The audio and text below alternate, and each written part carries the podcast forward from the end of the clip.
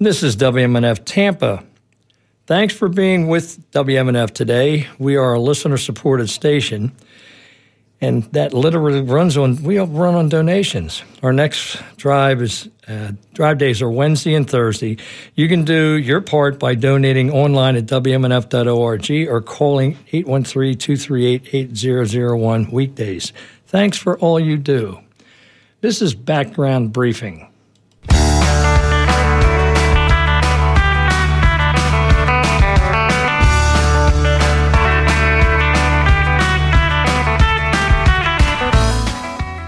Hello and welcome to Background Briefing, available twenty-four seven at background briefing dot org. I'm Ian Masters, and today we'll examine a number of stories and issues in the news.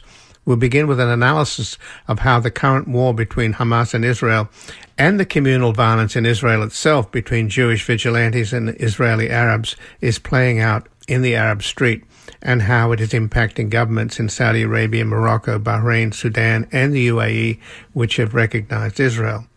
Sarah Lee Whitson, the Executive Director of Democracy for the Arab World Now, DAWN, an organization set up to continue the work of Jamal Khashoggi, who was murdered on orders from the Saudi Crown Prince Mohammed bin Salman, joins us. The former Executive Director of Human Rights Watch's Middle East and North Africa Division, we will discuss the extent to which the U S is enabling this conflict and the asymmetry in a war between the most powerful military and only nuclear-armed state in the Middle East and the divided Palestinians caught between a corrupt and impotent Palestinian Authority and a fanatical and cynical Hamas.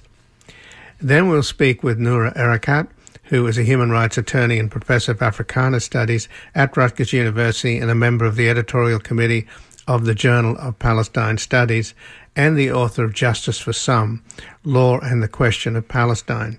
She joins us to discuss her article at the Washington Post, Sheikh Jarrah highlights the brazenness of Israel's colonialist project and the suffering of a stateless, occupied people caught between overwhelming military force and the divided representation of corrupt sellouts and religious zealots.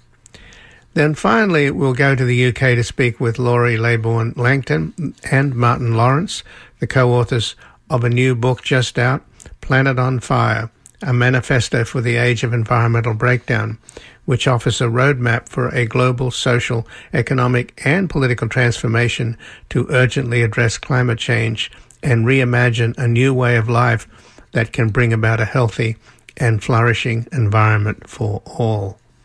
And joining us now is Sarah Lee Whitson, who's the Executive Director of Democracy for the Arab World Now, DAWN, and was formerly the Executive Director of Human Rights Watch's Middle East and North Africa Division, where she led dozens of advocacy and investigative missions throughout the region, focusing on issues of armed conflict, accountability, legal reform, migrant workers, and political rights. Welcome to Background Briefing, Sarah Lee Whitson. Thank you for having me. Well, thanks for joining us. And the ongoing war between Israel and Hamas over Gaza and the communal strife within Israel itself, and with vigilante groups attacking Jewish nationalists, attacking Israeli Arabs, it's happening on two fronts. But I'd like to get from you, if we could, Sarah, what's happening in the broader Islamic world and how they're reacting to this. There's a virtual conference underway in Dubai of the Organization of Islamic Cooperation, and there have been some acrimonious statements from various members. The those that have supported Israel and recognized Israel have been under attack, Bahrain, Morocco, Sudan, and the United Arab Emirates, from a number of delegates, not surprisingly, the um, Iranians. Zarif, the foreign minister, has been attacking those that have already made recognized Israel. But the Afghans are, and of course the Turks as well, are extremely upset with what's happening. And apparently on the street in the U A E and the Emirates and Qatar as well, there's a lot of sympathy for the Palestinians. In fact, there was a demonstration in front of the Al Jazeera headquarters in Qatar in support of Hamas, where Ismail Haniya, one of Hamas's top leaders, led a rally. So what are you learning, or what are you hearing uh, is going on in terms of kind of a split in the Arab world over those who are sympathetic to the plight of the Palestinians and those who've made a deal with Israel? Um, well, I don't think there's really a split in the Arab world uh, or the Muslim world. There is, you know, across the board, near unanimous sympathy and support for Palestinians, opposition to the military occupation of Israel, uh, and, you know, and this is something that goes back decades, so it's fairly deeply ingrained uh, in the sentiments of the public. Um, where the split is, is, you know, a few unelected uh, rulers, particularly, obviously, the U A E and Bahrain and in Morocco as well, um, have decided to normalize relations of their countries, regardless of the popular sentiment and the will, as part of everything else they do, with zero accountability uh, or zero legitimacy for that matter. Um, and the saddest case, of course, is Sudan, where the Transitional Council, which is a military-civilian council that has interim rule um, before the country can have elections and transition, hopefully, uh, to a democracy, has basically been pressured uh, to normalize with Israel in order to secure the release of Sudan from America's terrorism list, and, you know, the meaning resulting in uh, hundreds of millions of humanitarian assistance now able to come into the country. Um, so, you know, under tremendous pressure, they've done that. Um, but really, the normalization agreements of the U A E, uh, Bahrain, Morocco, which is a quasi-agreement, is is not at all a reflection of popular sentiment in any of these countries. But could that have political consequences for the leaders if the street is against what the leaders are doing? Uh, well, I mean, I don't know about uh, the U A E. I mean, we're talking about a tiny, tiny population of Emirati citizens, probably two hundred fifty thousand uh, adults. Uh, adult males uh, make up the entire citizenship of the U A E, and they are all uh, very, very uh, handsomely rewarded for being Emirati citizens. I don't know that it will have any serious consequences uh, internally for them. But for Bahrain, which uh, does have a bigger population, uh, does have more of a real politics, political parties historically, um, some that are continue to allowed to exist, it really is an issue that cuts across the Sunni-Shia divide in the country, um, so will put pressure on the Bahraini monarchy. Uh, and certainly in Morocco as well, uh, it's not a popular move at all. Uh, however, Morocco obtained a reward uh, for its normalization, which the Moroccan uh, general public does strongly support, and that was U S recognition uh, over uh, Western Sahara, over Morocco's uh, annexation of Western Sahara. Uh, and, uh, you know, I think that muddies the waters quite a bit in terms of uh, criticism of uh, uh, King Hassan quasi-normalizing with Israel. They didn't quite go as far as the Emiratis and the Bahrainis. Well, apparently at this conference of the Islamic States, the Gulf leaders and the Saudis have, in defending themselves against criticism from Turkey and, and from Iran and uh, Afghanistan and other Islamic states, they're arguing that what Hamas is doing, these indiscriminately firing these rockets, is cynical and dangerous and unnecessarily provocative and endangering Israelis and Palestinians alike. So is that resonating?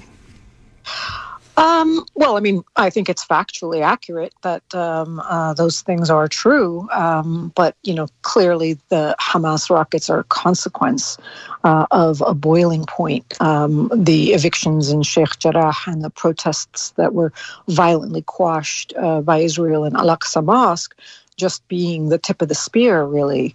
Um, uh, certainly Hamas's rockets uh, have not been helpful uh, to the people of Gaza, and as we see, have invited such a brutal, heinous, disproportionate uh, counterattack from the Israelis, which they were chomping at the bit to do. I mean, for them, this is a lovely opening to uh, quash whatever uh, forces or, or strength uh, Hamas may have assembled over the past few years of quiet. But otherwise, I think obviously the fact that the Emiratis and the Bahrainis uh, have been so tepid and invisible in their response to the you know uh, Israeli vigilante attacks on Palestinian citizens of Israel, uh, shooting at uh, Palestinian civil- civilians in Hebron, on top of what's happening in Gaza, uh, does put them in a very embarrassing situation across the region. Um, the Emirati ambassador uh, in Israel has had nothing to say. I mean, literally, while this has been underway, he tweeted a photo of himself visiting a horse farm. Um, that was his commentary about his presence uh, in, in Israel. So I think it has uh, certainly uh, bruised the Emirates in particular, which is really seen as the leader of this normalization strategy uh, in, in you know, the, the, the shamble that's been presented for Uh, any kind of improvement in status for Palestinians as a result of this normalization, because that's the argument they made. Yeah. You know, we're side, we have forestalled Israeli annexation. Uh, we are going to, you know, yet again uh, build and develop uh, the West Bank economically, um, as if that's what the problem's about. And this, of course, is the great achievement of Jared Kushner we're talking about. But again, I'm speaking with Sarah Lee Whitson, the Executive Director of Democracy for the Arab World Now, Dawn, who was formerly the Executive Director of Human Rights Watch's Middle East and North Africa Division, where she led dozens of advocacy and investigative missions throughout the region, focusing on issues of armed conflict, accountability, legal reform, migrant workers, and political rights. So what's happening in Jordan, where there's a majority Palestinian population essentially been marooned in camps since what, about nineteen forty-eight, or certainly since sixty-seven. So there have been some unrest, and there's also been some tensions at the very top in terms of the monarchy, with the king and his and his half-brother, who it looks as if there might have been some Saudi mischief in stirring up that trouble. But where where things stand now in terms of stability in Jordan? Um, well, uh, it depends, you know, what tea leaves you're reading and, and what is really behind this plot. I don't think we've heard the end of this story yet. Uh, Prince Hamza remains under, you know, I, I would say describe him as kidnapped um, by his brother, the king, uh, and put under some kind of lawless house arrest in uh, uh, the palace, or a palace. Has not been seen or heard from, other than um, some kind of a memorial visit or some kind where he silently walked alongside the king. But the two Jordanians, Basim Awadallah and uh, another very close uh, ally of Prince Hamza, remain actually imprisoned. And the, you know, Jordanian government has alluded to the role of Saudi Arabia in fomenting coup planning uh, by Prince Hamza. You know, how much of coup planning there actually was, we don't know, because the uh, government of Jordan has certainly not provided any evidence. But from the Saudi perspective, from M B S's perspective, it was very much a win-win situation, because if they did topple uh, King Abdullah, who had been a bit of a thorn in the side of the direction of normalization, which M B S very much wanted to go with Israel, and uh, had a number of squabbles going on Um, with Israel that, that led to uh, his son not being allowed to pray uh, at Al-Aqsa, at Haram al-Sharif, and literally turned away. If the coup succeeded and M B S was able to install someone like Prince Hamza with whatever understanding of, of I don't know, uh, agreement uh, to be aligned with him, that would be a win for M B S. And if he failed in the coup plot, it's still a win for M B S, and it's still a lose for the king, because it will have been demonstrated just how unstable and wobbly uh, King Abdullah is, and how he can actually be knocked out pretty easily. I mean, that's the thing with all of these monarchies. They don't actually have any stability. It's always one poof and you're mm-hmm. gone. Uh, and that was a very clear message sent to Abdullah to bring him in line. But what's happening in terms of the street again in Jordan, given the majority Palestinian population? King Abdullah's wife is also Palestinian. Well, there have been uh, some protests, but uh, nothing massive, uh, nothing too massive, because, of course, it will very easily and is spilling into on social media of denouncing what's happening uh, in uh, Gaza and what Israelis are doing, but also denouncing uh, King Abdullah for what he's continuing to do to Prince Hamza, Prince Hamza for the Jordanians, the ethnic Jordanians. The Bedouins have a very strong base of support. Um, so it's very hard to sort of curtail protests so that they're only about Palestine or only about one thing when there is a tremendous amount of grievance uh, among Jordanians based on domestic issues, based on the economy, uh, based on, you know, the, the COVID catastrophe of uh, uh, people left jobless and, and impoverished. And uh, I would say it's very volatile situation now uh, in Jordan, and I wouldn't be surprised if more massive protests break out, uh, as they have in Lebanon, as they have in Iraq, as they have in Algeria, because there are so many different pressure points of grievance that people see no end in sight for. But is this war uh, over Gaza sparking or being a catalyst for these grievances? Are people demonstrating in the countries that you just mentioned because of what's happening between the Israelis and the Palestinians? Well, both. I mean, both. There have been protests in Jordan um, before uh, this attack uh, in Gaza. You know, the entire teachers union was shut down um, this past year because of protests. Teachers have been arrested uh, in Jordan. Uh, so there have already been ongoing protests. There were some protests over the uh, arrest of Prince Hamza. There are, you know, the, there are a lot of pressure points. And this is now yet another one. And it clearly is, is leading to and mobilizing protests across the Middle East, but across the United States. You know, there was a protest in Oklahoma. There was a protest in Cleveland, Ohio. You know, this there is a, a, a lot of a lot of protesting happening in many parts of the world. Big protests in uh, London, uh, protests in Paris, which Macron quashed and, and, and literally brought in security forces, police forces to quash. I mean, it's pretty disturbing in Europe, the way that in France and Germany, there has been a, a curbing of Palestinian protest uh, and, and expressions of support. And of course, the question arises, is, is there any way to restrain the Israelis if they're prepared to blow up the building that houses the Associated Press? And they had cameras on the roof of that building that were twenty-four seven showing what was happening across Gaza.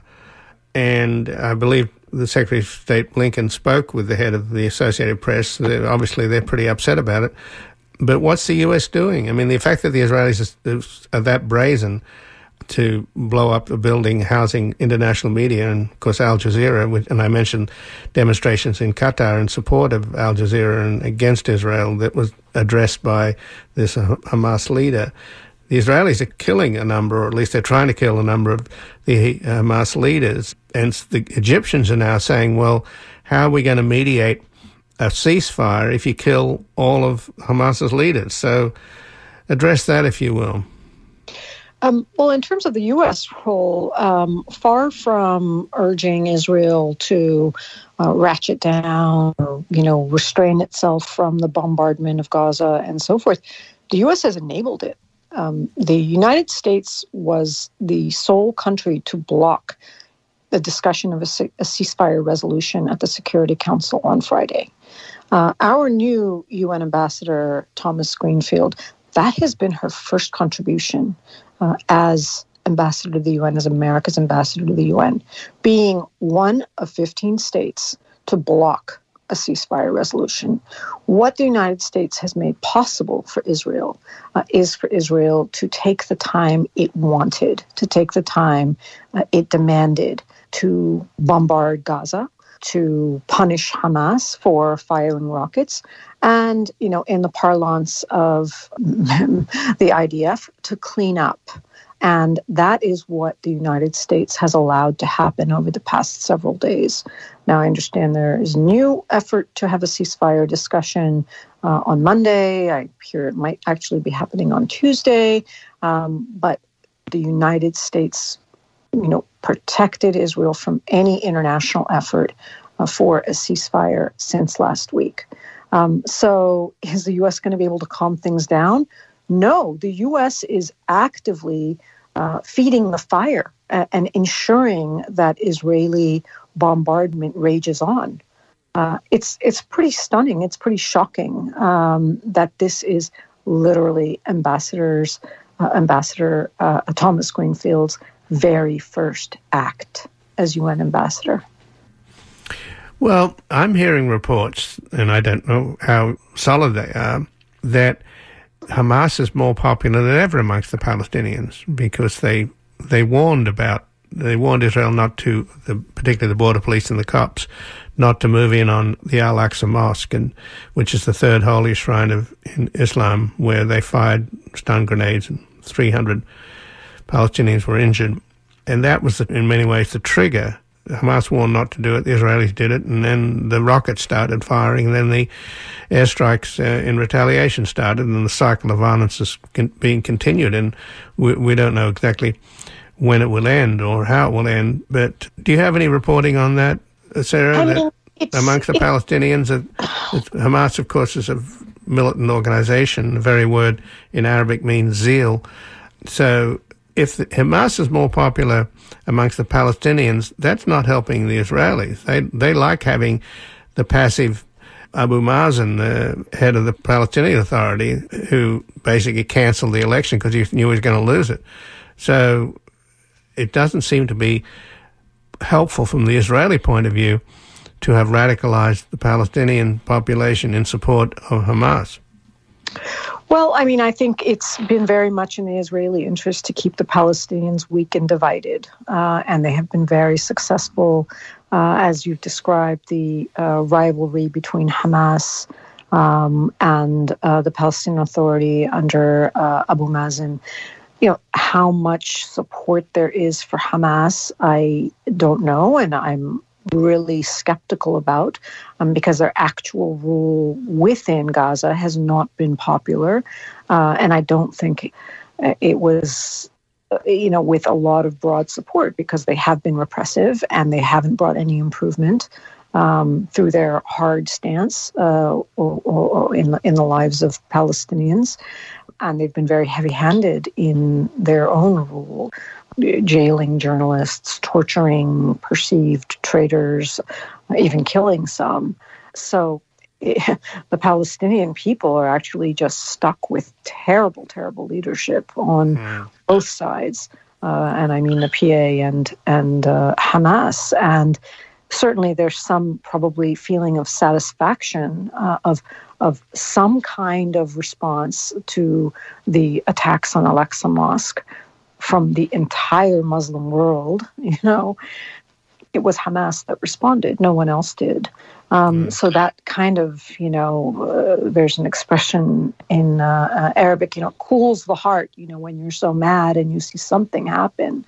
Um, but I don't know if that actually translates, therefore, into support for Hamas, especially when if you're in the person in Gaza and your house has been destroyed. I mean, twenty-six thousand families have fled from their homes is what's oh. been reported. Then how can you be grateful to Hamas for basically having contributed to your homelessness? Well, that's true. And they're obviously an incredibly nasty organization, and they are quite brutal, and they do place their rockets, they fire them from hospitals and kindergartens and schools and et cetera. So I can't imagine they're popular with the Palestinian people. But as you say, the Palestinian people, that's the great tragedy. They're, tra- they're stuck between this militant group, Hamas, and this useless, corrupt group, the P A, the Palestinian Authority, and they don't have any real representation. And I but guess that's, that- that's, that's, not, that's not accidental. That's deliberate. That that is that is a deliberate strategy of Israel uh, to keep Palestinians chained uh, to the corrupt leadership in the P A that, that does Israel's bidding in many parts of the West Bank. Right, but um, but, but the Palestinians are also culpable, aren't they? The, these crooked leaders and these fanatics in Hamas. I mean, absolutely, absolutely. But but my my point is that. uh, uh, Palestinian leaders are not allowed to emerge. Palestinian civil society oh, with popular uh, support, uh, like uh, uh, Barghouti, who's sitting in prison but running for, for president. Yeah. Um, so many nonviolent, peaceful protesters, s- civil society leaders, student leaders, uh, like Isa Amro in uh, Hebron, uh, are, are persecuted and jailed. Um, you know, th- th- there is no freedom of speech for Palestinians in, in, in the West Bank uh, vis-a-vis Israel, um, and they are unable to gather or assemble, even whether they have um, their pretend election for a pretend authority that has pretend power. It's up to Israel to allow it to happen. Right. Well, Sarah, I thank you so much for joining us here today. I appreciate it. You're very welcome. And again, I've been speaking with Sarah Lee Whitson, who's the Executive Director of Democracy for the Arab World Now, DAWN, and was formerly the Executive Director of Human Rights Watch's Middle East and North Africa Division, where she led dozens of advocacy and investigative missions throughout the region, focusing on issues of armed conflict, accountability, legal reform, migrant workers, and political rights. We're going to take a brief station break. We're back discussing the suffering of a stateless, occupied people caught between overwhelming military force and the divided representation of corrupt sellouts and religious zealots.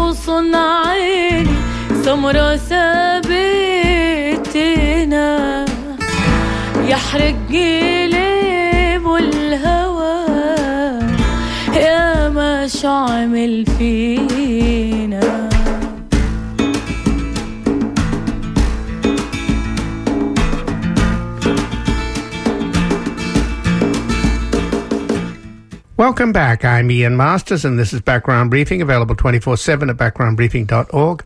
And joining us now is Noura Erakat, who is a human rights attorney and professor of Africana Studies at Rutgers University, an editorial committee member of the Journal of Palestinian Studies, and the co-founding editor of Jadaliyya, a electronic magazine on the Middle East, and she's the author of Justice for Some, Law and the Question of Palestine, and she has an article at the Washington Post, Sheikh Jarrah Highlights the Violent Brazenness of Israel's Colonial Project.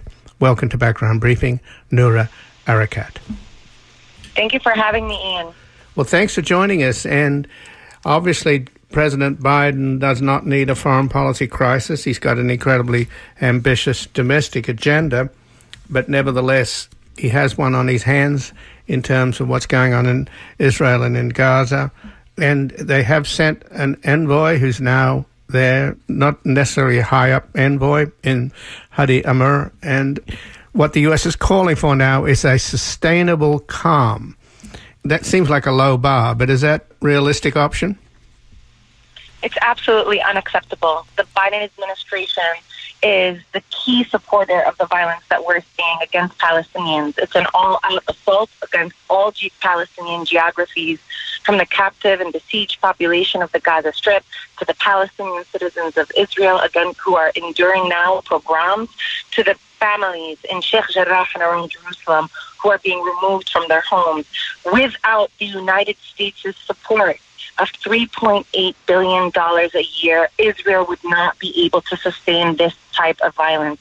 Without the U S's provided immunity within the Security Council that has shielded Israel from accountability, had they been held accountable in the past, they would not dare to be uh, meeting out this violence today. This not would not be possible. The Biden administration needs to go much farther than just asking for calm. Calm doesn't mean anything for Palestinians. It means that they're put back into their forms of captivity to endure other forms of sustained colonial violence that subjugates them. If they're citizens, they're second-class citizens. If they live under occupation, it subjects them to uh, untold forms of removal, violence, arbitrary detention. And if they're subject siege in the Gaza Strip and warfare, it is being subject to sure death. What does this mean to go back to calm? That is not calm. That's just peace of mind for the rest of the world that doesn't want the headache of this kind of, of heartbreak that they're witnessing. But in order to truly end the heartbreak, they need to do much more than just go back to a status quo. Israel must be held to account.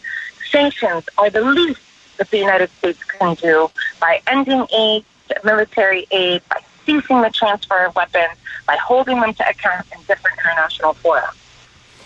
Well, it seems that Israel is not particularly concerned about what anybody thinks. I mean, the idea of blowing up a building that houses the Associated Press and Al Jazeera and, and a bunch of other press outlets in Gaza would indicate a complete lack of concern about public opinion in the world at large. How do, how do you Are read you that? I, I, I would ask you, as somebody who's followed the region as well, are you surprised at all that Israel believes that it can act with impunity with such brazenness?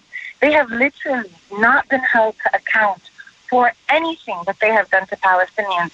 Between two thousand six and two thousand fourteen, Israel launched three large-scale offensives against the besieged population in Gaza, where the five points of ingress and egress were sealed. The population could not become refugees.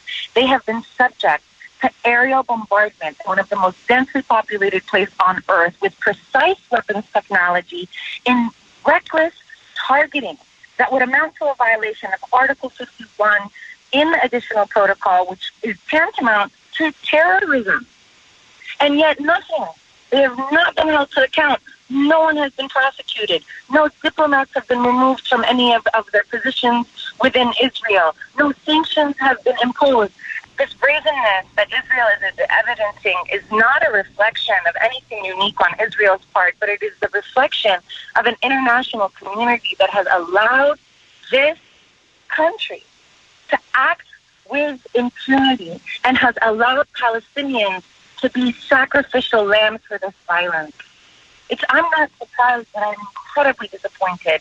We have been, I, I, you know, in the past, I've thought, well, okay, because of Hamas rockets, the rhetoric has uh, has clouded our ability to be able to analyze the power disparities um, that are involved here. But what's happening right now? We're seeing, I don't know if you're following this, but missiles that Israel is launching into the Gaza Strip is ripping children's bodies apart. What else must Palestinians endure before the international community says enough? Absolutely not. Who will protect Palestinians? And again, I'm speaking with Noura Erakat, who is a human rights attorney and a professor of Africana Studies at Rutgers University, an editorial committee member of the Journal of Palestine Studies, and the co-founding editor of Jadaliyya, an electronic magazine on the Middle East. She's the author of Justice for Some, Law and the Question of Palestine, and she has an article in the Washington Post, Sheikh Jarrah Highlights the Violent Brazenness of Israel's Colonialist Project. And we don't know exactly what the casualties are, but there was an Israeli airstrike on a refugee camp in Gaza that killed ten people. There's estimated at least two hundred people have been killed since the fighting began on Monday in Gaza, and nearly half of those, according to Palestinian health officials, are women and children. And, of course, there have been in Israel, there have been, I think, about nine or ten casualties so far. So obviously, there's the disparity you mentioned is also the disparity in casualties. But how much do you see this, Noura, as being a repeat of twenty fourteen? It's worse. This is worse, which is so heartbreaking, because when we watched the assault in twenty fourteen, we said this use, this form of violence is unprecedented. Israel is literally... I, look, I study the law. So the other thing that Israel is doing is, is, is practicing and reshaping the laws of war that can be used against civilian populations to the detriment of the most marginalized and the least protected. They are also experimenting with different weapons, white phosphorus that should only be used on battlefields in order to create smoke screen between two belligerent armies, is being used on civilian neighborhoods. White phosphorus burned through the skin and the bone, cannot be put out easily. We are talking about incendiary weapons against populations. When we talk about the refugee camp, Gaza is home to a, a, a seventy-five percent of Gaza's two million people are refugees. They are already precarious and in need of assistance for survival. forty percent of the population are youth. I want the listeners to understand that we are not numbers. These are children. These are families. These are dreams that are being vanquished. In Shabbat refugee camp, when the home, one of the homes was shot down, everyone in the family was killed except for a two-month-year-old baby named Amar. Who's going to explain to Amar where his family went and how they disappeared in an instant, and that the international community looked by and said, we urge for calm in that moment? There was racism here, Ian. If the situation was reversed, and even a fraction of number of Israelis have been killed with such viciousness, that would not be the response. That's the kind of pain that Palestinians are also enduring. It's understanding that our lives aren't as worthy. Our people have become desensitized to this death. Otherwise, it wouldn't be permitted. And, of course, Saturday is the day that the Palestinians commemorate what they call the Al Nakba, the catastrophe. So this is rubbing salt in the wound, this whole hideous situation that's happening now. But in terms of the political winners, if they are any, in this horrible tragedy, analysts are now suggesting that Hamas is now more popular than ever amongst Palestinians, both inside Israel and the, and the West Bank and, and, of course, Gaza. According to whom? According to whom? Hamas is not that popular. Neither political party is popular for the Palestinians. We have been held in a position where we have not been able to exercise our own political will because we have been suspended within the paradigm of peace process that has maintained a Fatah-dominated Palestinian authority in place against all forms of democratic change and governance. Hamas never got the ability to govern, which is why they continuously hold on to the fact that they, they have a legitimacy to be there. When they were in Gaza, there was a preempted coup, uh, an attempt at a preemptive coup, um, or, or, or coup against them that was backed by the United States and supported by Fatah, which has created an internecine conflict for the Palestinians. So that right now, Palestinians are not only subject to Israeli settler colonialism and apartheid backed by the United States, the world's superpower. But on top of that, we also have the challenge of an authoritarian government uh, without a state. It is the worst of all conditions. Now, what's impeding our ability to move beyond this intransigence is the fact that nobody really wants to deal with the root cause of the situation. Everybody, it's much easier to, to, to urge for calm, to return to a status quo where Palestinians endure structural violence, rather than addressing that there's no parity here. There's no parity between the only nuclear power in the Middle East and a stateless people. We don't need bilateral negotiations. What we need is pressure on Israel. What we need is sanctions. There has been no country, there has been no entity, there has been no people in history that has uh, forgone and, and surrendered its privilege voluntarily. Israel will give uh, Palestinians nothing voluntarily, and in fact, under the cover of the peace process, have been able to exact increasingly more territory and exact a narrative of victimhood, even as they are attacking Palestinians. Well, that's, of course, what the peace process is. It's a process. It has nothing to do with peace. It's the continuing shrinking of Palestinian territory and the expanding of Israeli territory. And the Israeli right has never really declared its end game, except it would seem that they're trying to make life so miserable for Palestinians that maybe they'll slink off into Jordan or somewhere. But where do you think if the... Or they'll be trapped in the Gaza Strip. Frankly, they... The Israeli right has made it very clear. For them, this is all Eretz Yisrael. The land is all theirs. When people ask me, but how did the situation get so bad, I have to retort, you have not been paying attention. Ever since it was clear that Camp David fell apart in two thousand, and what Edward Said said on the morning after the signing of the Oslo Accords, that this was not a peace process. This was not a peace accord. This was a trap for Palestinians. That became evident for the world to see in two thousand after the Camp David uh, talks fell apart. And then by the end of the uh, Second Palestinian Intifada in two thousand five, it was done. Israel had shifted from a framework of occupation to a framework of all-out warfare against the population to whom they owed a responsibility to protect. The Israeli left was completely eviscerated, and what we saw was the ascendance now of the right wing of Israel into the center of their government, so that Netanyahu, who everyone seems to bemoan and, and point fingers at as the bad guy, is in fact center. Center. Right. Well, he may be replaced Not by right. Naftali Bennett, right? that, that says it all, by Naftali Bennett, who, who thinks that uh, Netanyahu is actually too soft on Palestinians. My friend just called me from Yafa.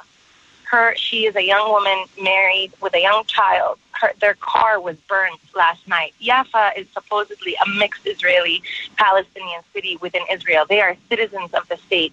The city has been evacuated of all its Jewish Israeli residents as mobs, as right-wing mobs make way with the protection of police to attack Palestinians. They have marked homes, of whom to attack, businesses of, of which to attack. She said to me that they have no one to protect them. They formed protection committees in order to protect themselves. And, and says to me, she says, you know, it seems to me this is kind of like watching the United States from here when we saw the ascendance of white supremacists who were emboldened by the Trump administration to make their violence explicit and to make their right to white sovereignty clear. This is the situation inside Israel right now. Would the response to white supremacists in the United States simply be a return to calm if they were attacking and ransacking and rioting and burning down the homes of black communities and black people? I don't understand why it is so difficult. I mean, I do understand. I do think that there's been a thorough dehumanization process that's made it really difficult for anyone to see Palestinians, because the propaganda has made Palestine synonymous with Hamas, synonymous with Islamic terrorism, synonymous with violence, so that in people's imagination, Gaza is no, Gaza is no more than a military base. They forget that it's playgrounds, it's schools, it's hospitals, it's neighborhoods, it's homes, it's festivities, it's places where people eat ice cream and sit on the shore and fry fish. It is home for us. It is not a military base. But people have treated it, even, in, in, and I look at pictures and I'm watching the coverage. The Washington Post had plumes of smoke saying that Israel was attacking Hamas tunnels all night. They weren't attacking tunnels. They were attacking him and his family and his home. They were attacking children ripped apart. They were attacking mothers who were placing all their children in single rooms in the cage, in the hopes that if they die, they die together. That is the horizon of Palestinian dreams right now, that in death, that at least in death, they die together. So is that to say, though, that there's a kind of symbiosis between Hamas and, and the Israelis, that they this feeds extremists on both sides, that particularly the Palestinian people themselves, without representation, are the victims here? Because it, the fact that the Israelis have always prided themselves on having Arab Israeli citizens, that seems to have blown up in their face. So I'm wondering whether, just in the last couple of minutes here, Noura, that you can point to any any improvement, any hope, because it seems that international opinion, even though maybe it's only rhetorical, is shifting in against Israel and amongst the young in this country and even in the Congress itself, amongst the Democratic Party. So is there any sense that there is a a change underway, at least in terms of public opinion, whether that in it, in turn moves to some kind of policies and pressure towards justice is another matter. But at least, is there anything happening in terms of the former? I want to just make clear to the audience that Israel occupied the Gaza Strip in nineteen fifty-six the first time, and then in nineteen sixty-seven the second time, that continues to endure. Hamas was not established until nineteen eighty-seven, did not shoot the first rocket until nineteen ninety-four after the Ibrahimi Mosque massacre by Israeli settlers of worshipping Palestinians, and yet have been subject to these forms of occupation and enclosure. Hamas is a boogeyman. Even in the absence of Hamas, in the form of Mahmoud Abbas, who has been the most compliant, accommodating Palestinian leader in our entire history, who accommodated every Israeli and American request, settlement was unabating. There was no capital. There was no airport. There was no ind- independent economy. There have been no conditions which Palestinians have been able to provide where Israel has said that we are somehow eligible in order to govern ourselves, because they never planned on it. But they have planned on from the beginning of the peace process, which is evident in the documents themselves, in, in the negotiating documents and the peace treaties or agreements themselves, is that Palestinians at most would be have autonomy. They would be autonomous in, in, in isolated Bantustans or reservations, but they would never be independent. What we are seeing now is not in spite of uh, people not paying attention to the peace process, but precisely because of the terms of the bilaterally uh, negotiated uh, process under the terms of Oslo. So for the international community at this point, which has been suspended into its fatigue, they don't want to deal with this. The political cost of it has become too high because the anti-Semitism has been weaponized to such a perverse degree that it's paralyzed even diplomatic capitals. That, but what's necessary now is pressure, pressure, sanctions. There must be sanctions on Israel. There must be criminal prosecutions of Israeli leaders. This is not okay. We've said never again so many times. Let us act on that and make sure that it is never again against Palestinians, not after they're gone. Well, Noura Erakat, I thank you very much for joining us here today. Thank you for having me, Ian. And again, I've been speaking with Noura Erakat, who is a human rights attorney and professor of Africana Studies at Rutgers University, an editorial committee member of the Journal of Palestine Studies, and the co-founding editor of Jadaliyya, an electronic magazine on the Middle East. She's the author of Justice for Some, Law and the Question of Palestine. And she has an article at the Washington Post, Sheikh Jarrah Highlights the Violent Brazenness of Israel's Colonialist Project. We're going to take a brief station break and we're back looking into how we can urgently address climate change and reimagine a new way of life that can bring about a healthy and flourishing environment for all.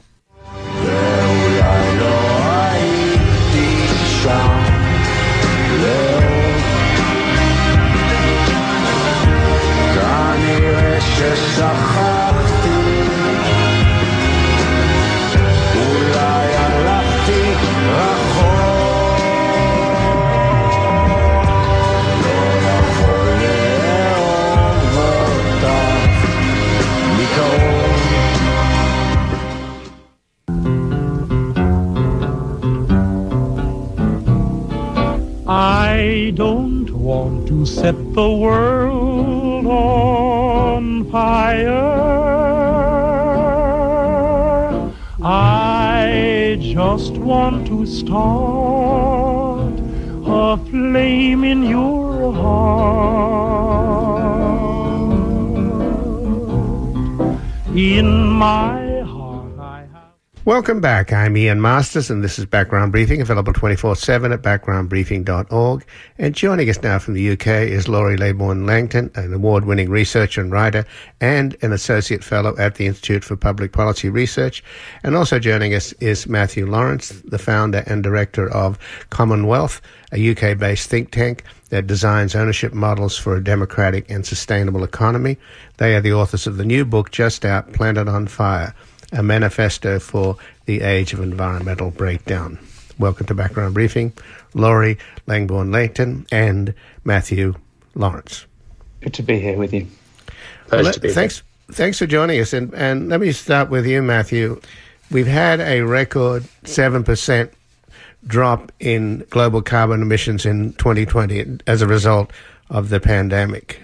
But as now, of course, we've had the announcement in the United States that we can take off our masks if, we, if we're fully vaccinated.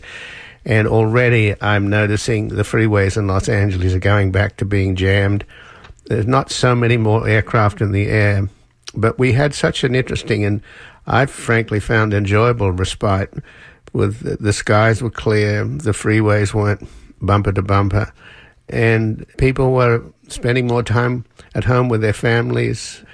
And it seems to me that the model that was created by this pandemic, clearly by accident, is one that we should be following. And I just don't understand why people will need now to go back to their office buildings, drive for hours and hours in gridlock, spewing carbon into the air, spending hours, hours each day poisoning the planet to get to work, to sit in an office and then to go home when what they've been functioning perfectly well from a home office. Yeah, so I think there's a couple of things there. So I think the first thing is to really just stress the scale of the challenge, which is not not just linked to the climate crisis, but environmental breakdown in the round. So that's biodiversity loss, uh, that's soil erosion, that's sort of degradation of natural systems.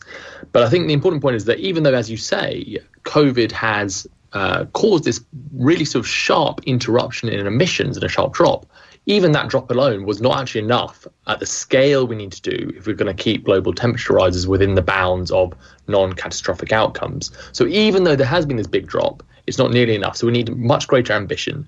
And the second thing is, as you kind of allude to, it's kind of been sort of a moment of through the looking glass darkly, in which many of the sort of things that, as you say, a sort of um, sustainable world will depend upon. So, you know, Uh, much more low-carbon forms of mobility, sort of uh, the centrality of care and you know, human relationships over sort of consumption, et cetera, et cetera.